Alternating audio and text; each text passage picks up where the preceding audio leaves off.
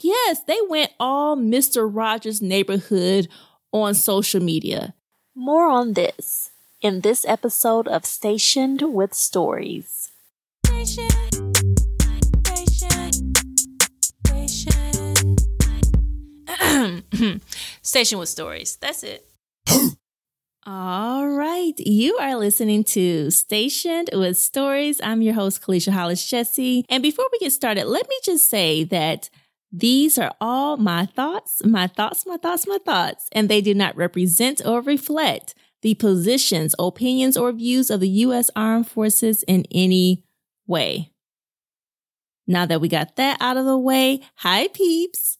So excited, y'all. I just came off a vacation, y'all, and I am so thankful. It was such a good trip, y'all. I went to Spain. I was also in Germany and I went to Hungary. And I did all those things. It was basically off of a wedding of one of my good friends. She got married in Barcelona. And I may have mentioned here on the podcast, but I actually used to live in Spain. So, um, and I'm getting somewhere with this because y'all know I usually start off with my, my book and what we're reviewing. So it's tied. It's related. I went to Spain. We, of course, had a great time in Barcelona for the wedding, but I stopped off in Madrid at first because that's where I used to live and, or the Madrid area, I should say.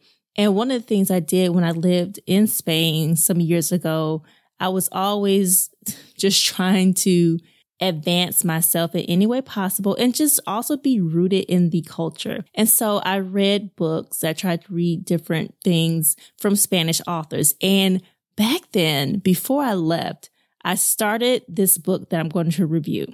And I started it in Spanish. And it was just intriguing. And I was like, wow, I have not read a book that really brings me into the storyline like this. I was so intrigued, but yeah, I never did finish it. And I, I think I borrowed a book from the library, the local library there. And so I had to return it. I never did finish it. And then I also forgot who wrote the book by the time I got back to the US. And so I was like, what was the name of that book? Who wrote the book? Y'all couldn't remember anything. I kind, I knew the last name started with a Z. And Fast forward, y'all, I am reviewing for you Marina by Carlos Ruiz Zafón. And I actually, before the trip, remembered, okay, starts with a Z. It's a Spanish author. Let me figure it out. I found the book. I tried so hard to find the book in Spanish, y'all. And I just could not. And, and not that it doesn't exist in Spanish. Obviously it does. And obviously I could have just bought the book, but y'all know how I like the library. so I was looking through my libraries and my library apps. None of them had the Spanish version available.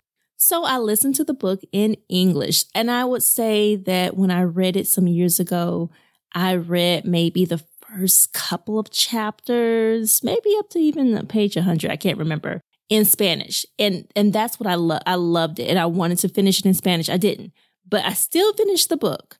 And let me just give you my words. Luring, horrifying, melancholic. Okay. So Marina by Carlos Ruiz Zafón it was first published in 1999. So this is a book that has been around a while. I think it was republished by another publishing house in 2017. So there's that. But it was first published in 1999. It is a young adult fiction. And it is, I read this later, it was a gothic mystery. And y'all, I really should investigate what I'm reading before I read it. yeah, because when I first read it in Spanish, I was like, this is this is very luring. That's my first word. It, it lures me in. It lured me in in Spanish. It lured me in again in English. And I was just like, what is happening here? You have this young protagonist, high school student, boarding school student in Barcelona. And something's happening. You can tell. I remember thinking, what is going on? Something creepy right? By the time I finished the, the Spanish version before I went back to the US, I was like, okay, this is kind of creepy, but something is luring me in. Now I'm listening to it again years later in English, and I'm like, okay, I'm getting to the point. This is a point that just really just sucked me in. It was very luring, right? Just this mysterious thing. And I understand why they call it a mystery, a gothic mystery, y'all, because it's mysterious. But the luring part, y'all, I didn't know it was about to lure me into what I would call horror. I was like, wait, is this is is this a horror book? Did I did I miss that? Y'all, I had to laugh at myself because there were so many clues and cues to it being a bit of horror. But I missed that part. I was just like, I was lured in. My second word is horrifying. I was lured in and to the point where I was like, wait, this is horrifying. This is actually horrifying what's happening. And just really basic.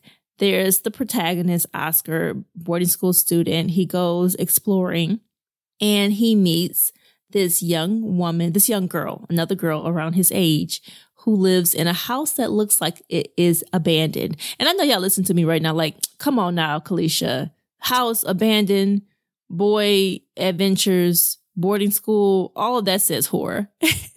yeah, I missed it. I missed all of it. But anyway, uh, the story, it takes quite a turn when they find this woman who goes to this graveyard and she's there like clockwork. I can't remember how often she goes, but they follow her. They lose her trail, but they find something else that is more horrifying than her highly veiled figure going to the cemetery. And it takes off from there. So anyway, I'll say that horrifying in a way though, because I don't do horror. Let me tell you, I do not do horror, but it was so luring.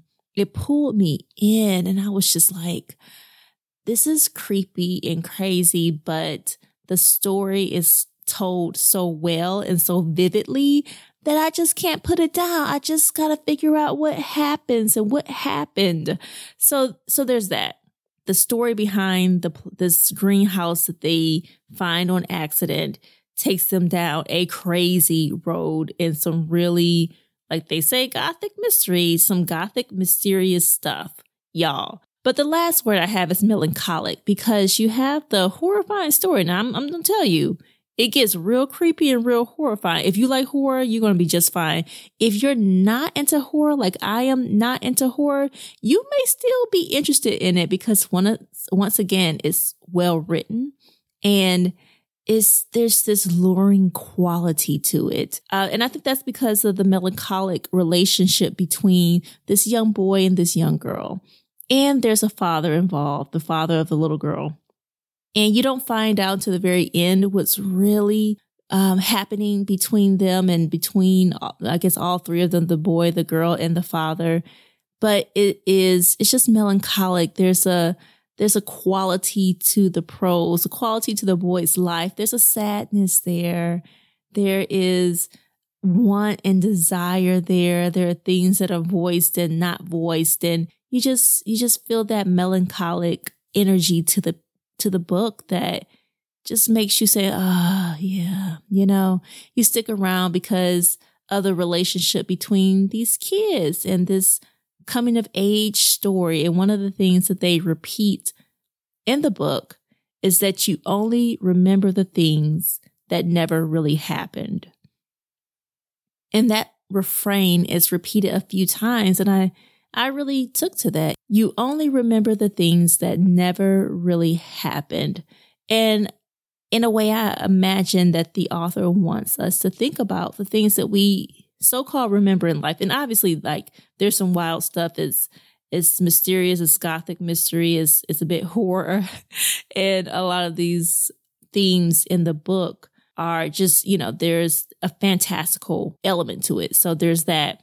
But at the same time, there are things that I start to think about in terms of memory and how the way that one person remembers things is maybe not the way that it actually happened, but that's what they remember about their childhood or about some particular relationship that they had or whatever. So it just got me in this existential thinking. In any case, I'm so glad that I revisited this book. And once again, that is Marina by Carlos Ruiz Zafón was published originally in 1999. Check it out if you so choose. All right, y'all. So, the topic of the day, y'all. So, I mentioned before I was on this multi week trip. I was just traipsing through Europe, had a fantastic time reuniting with old friends and just having a great time there. I also traveled with my mother in law, who is my mother in law. I call her my mama in love, actually. And we were just going around Germany and Hungary. We had a fantastic time. And I was getting toward the end of my trip, you know, and I'm catching up with people every once in a while during the trip, but I'm, I'm pretty focused on what's happening in front of me. And I always am like that. I am focused on whatever's in front of me. So anyway, I wake up and I'm in Wiesbaden, Germany. I wake up and I'm like, what are all these messages happening on my phone? I have have lots of messages, right? On my phone. I'm waking up. And you remember last week, if you listened to the podcast last week, y'all remember I was talking about drama. Mm-hmm. On social media. Y'all know I was talking about that. Now, there's drama where we are having little issues with one another as MilSpouses on social media. But then there's the other side of it. Okay. And so the other side of it is what I woke up to on that particular morning. I was like, what are the issues of the day? You know, what are the issues of the day going on? And I get three different message chains about what I'm going to just call bike gate. Mm-hmm. Bicycle gate. That's what happened on my base at that, y'all, I have a bicycle, long story short, and it is in, you know, properly registered on base because you have to register the bike on base. That's a whole different conversation. And it has my little helmet attached to it. It's locked up. All this, right? I got the bicycle. It was very dramatic how I ended up getting the bicycle. But anyway, I got my peoples in Japan messaging me like, listen, do you know what happened? Have you heard what happened? I'm like, no, I what's what's and they're asking me about my bike.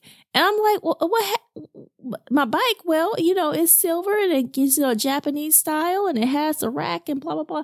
Y'all, apparently some known or unknown entity just went around trashing bicycles just randomly without warning. Yes, I know what you're thinking. What you what you mean without warning? Uh, without warning. And so our page in my particular building was on fire. Okay. And I missed all of it sleeping. And I woke up to a firestorm of Kelicia, where's your bike? Is it locked? What does it look like? And I appreciate my peeps. Thank y'all. I appreciate y'all for asking me about my bike. Y'all know how much I care about getting around on my bicycle. So anyway, it, eh, it was it was just crazy. I had to zoom in on photographs of tossed out bicycles, y'all.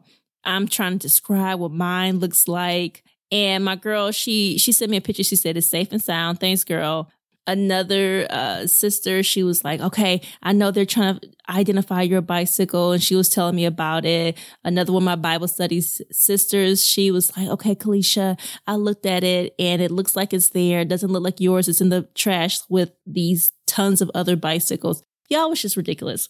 And the short story of it is that after all of that drama that played out in real life that people were narrating online, what ended up happening is that they collected themselves in my building and wrote some letters and some reports and filed some complaints.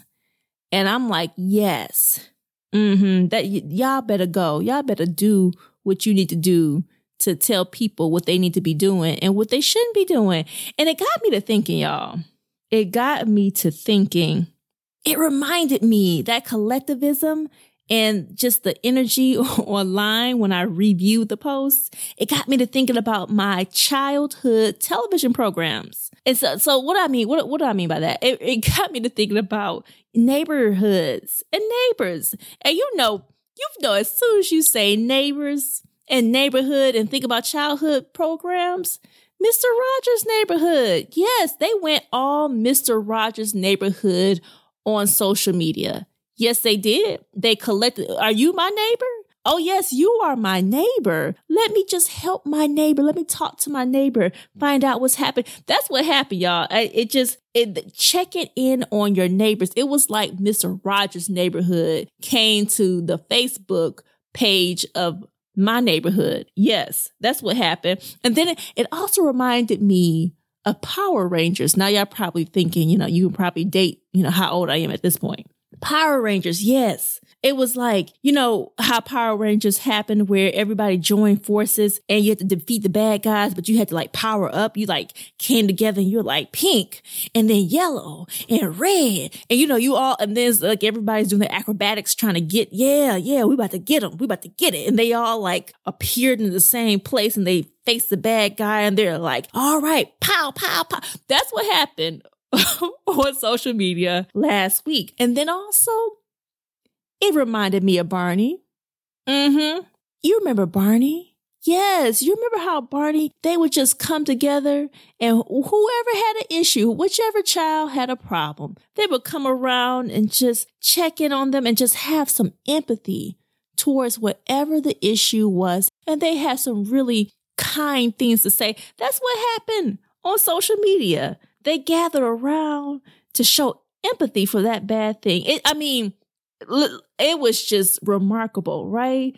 One week I'm talking about the drama on social media between MilSpouses, And the next week, I gotta talk about how people are coming together about drama. Now, there's still some drama, right? But they're coming together to defeat this drama. And it, it just was really, you know, 90s children's programming isk to me. Uh, you know, it, it, got me to thinking, y'all. I was I was thinking about, you know, how Barney, I was talking about Barney how everybody came together. And you know how Barney, you know Barney's song, I love you.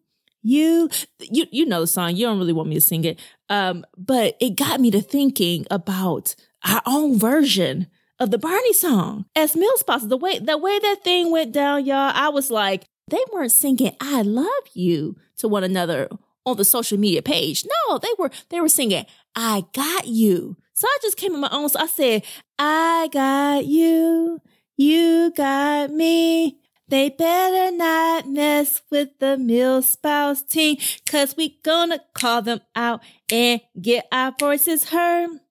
We're tough as nails now. Spread that word. Hey, the remix you. Okay, yeah y'all, y'all can tell I'm having a lot of fun over here, having a lot of fun. But you like my remix, right? Because that's what that was what was happening. Yes, they got things together. So anyway, we'll see. I'm not sure exactly how it all worked out in terms of the complaints that were filed, but there was indeed Bicycle Gate, and it indeed was drama. But what happened on social media, it was it was lovely.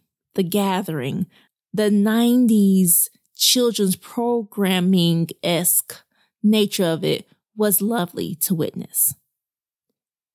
All right, y'all. So, moving on to the last portion of the day, I am actually going to share a piece that is not fiction. This is actually a piece, a short piece that is an excerpt of something that I wrote several years ago for a publication. I can't even really remember anymore, but it was kind of like a school publication. And I was describing an experience living in China. So here we go. It is called Dancing in the Streets. It wasn't what I came to do. They weren't who I came to see. Yet, my feet stopped moving. My breath was suspended. My eyes were wide. Even with the weight of a heavy bag hanging on my shoulders, I was wavering on the balls of my feet, debating on whether to join the 30 plus Beijing residents, three times my age, as they danced to cha cha music. Watching for a few more seconds, I took in the gray hair waving on top of their heads and I was captivated by the flying arms and turning hips. Would I join? It was summer 2013 in Beijing, China, and I was wrapping up the Dragon Boat Festival weekend with a reunion with a good friend. Purple Bamboo Park was her suggestion, and I was happy to catch up over a stroll in an oar propelled boat ride in a place I had yet to explore. After plenty of smiles, pictures, and honest US to China life adjustment confessions, it was time to leave. That's when I saw them. I knew I would stand out like a blue jay in a robin's nest, but after a few seconds, my excitement overpowered the thought. Willing to join in, too, my friend and I positioned ourselves at the perimeter of the imaginary dance floor and became little girls giggling and smiling as we danced. Doing a small curtsy to end the song, I felt a tap on the shoulder.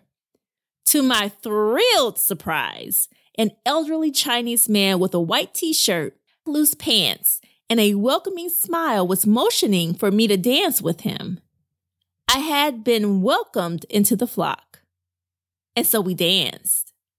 He with the agility of a fish in the sea, and I with the flattered charm of a butterfly fresh out of the cocoon. Six months earlier, I was still hoping for a chance to touch ground in China. Five months earlier, and even though my family marveled that I would be traveling alone to get there, I felt like my time to live as a world traveler had finally arrived. Just four days earlier, I was confirming my train ticket for the first in country travel that I had initiated on my own in China. Never had it occurred to me that I would come face to face with a part of myself in a park where I simply expected to meet a friend and marvel at purple bamboo. In that moment of twirling hips and spinning summer dress hemlines, I felt as capable of seeking and attracting joyful life experiences as I ever had. I am fully myself when I dance.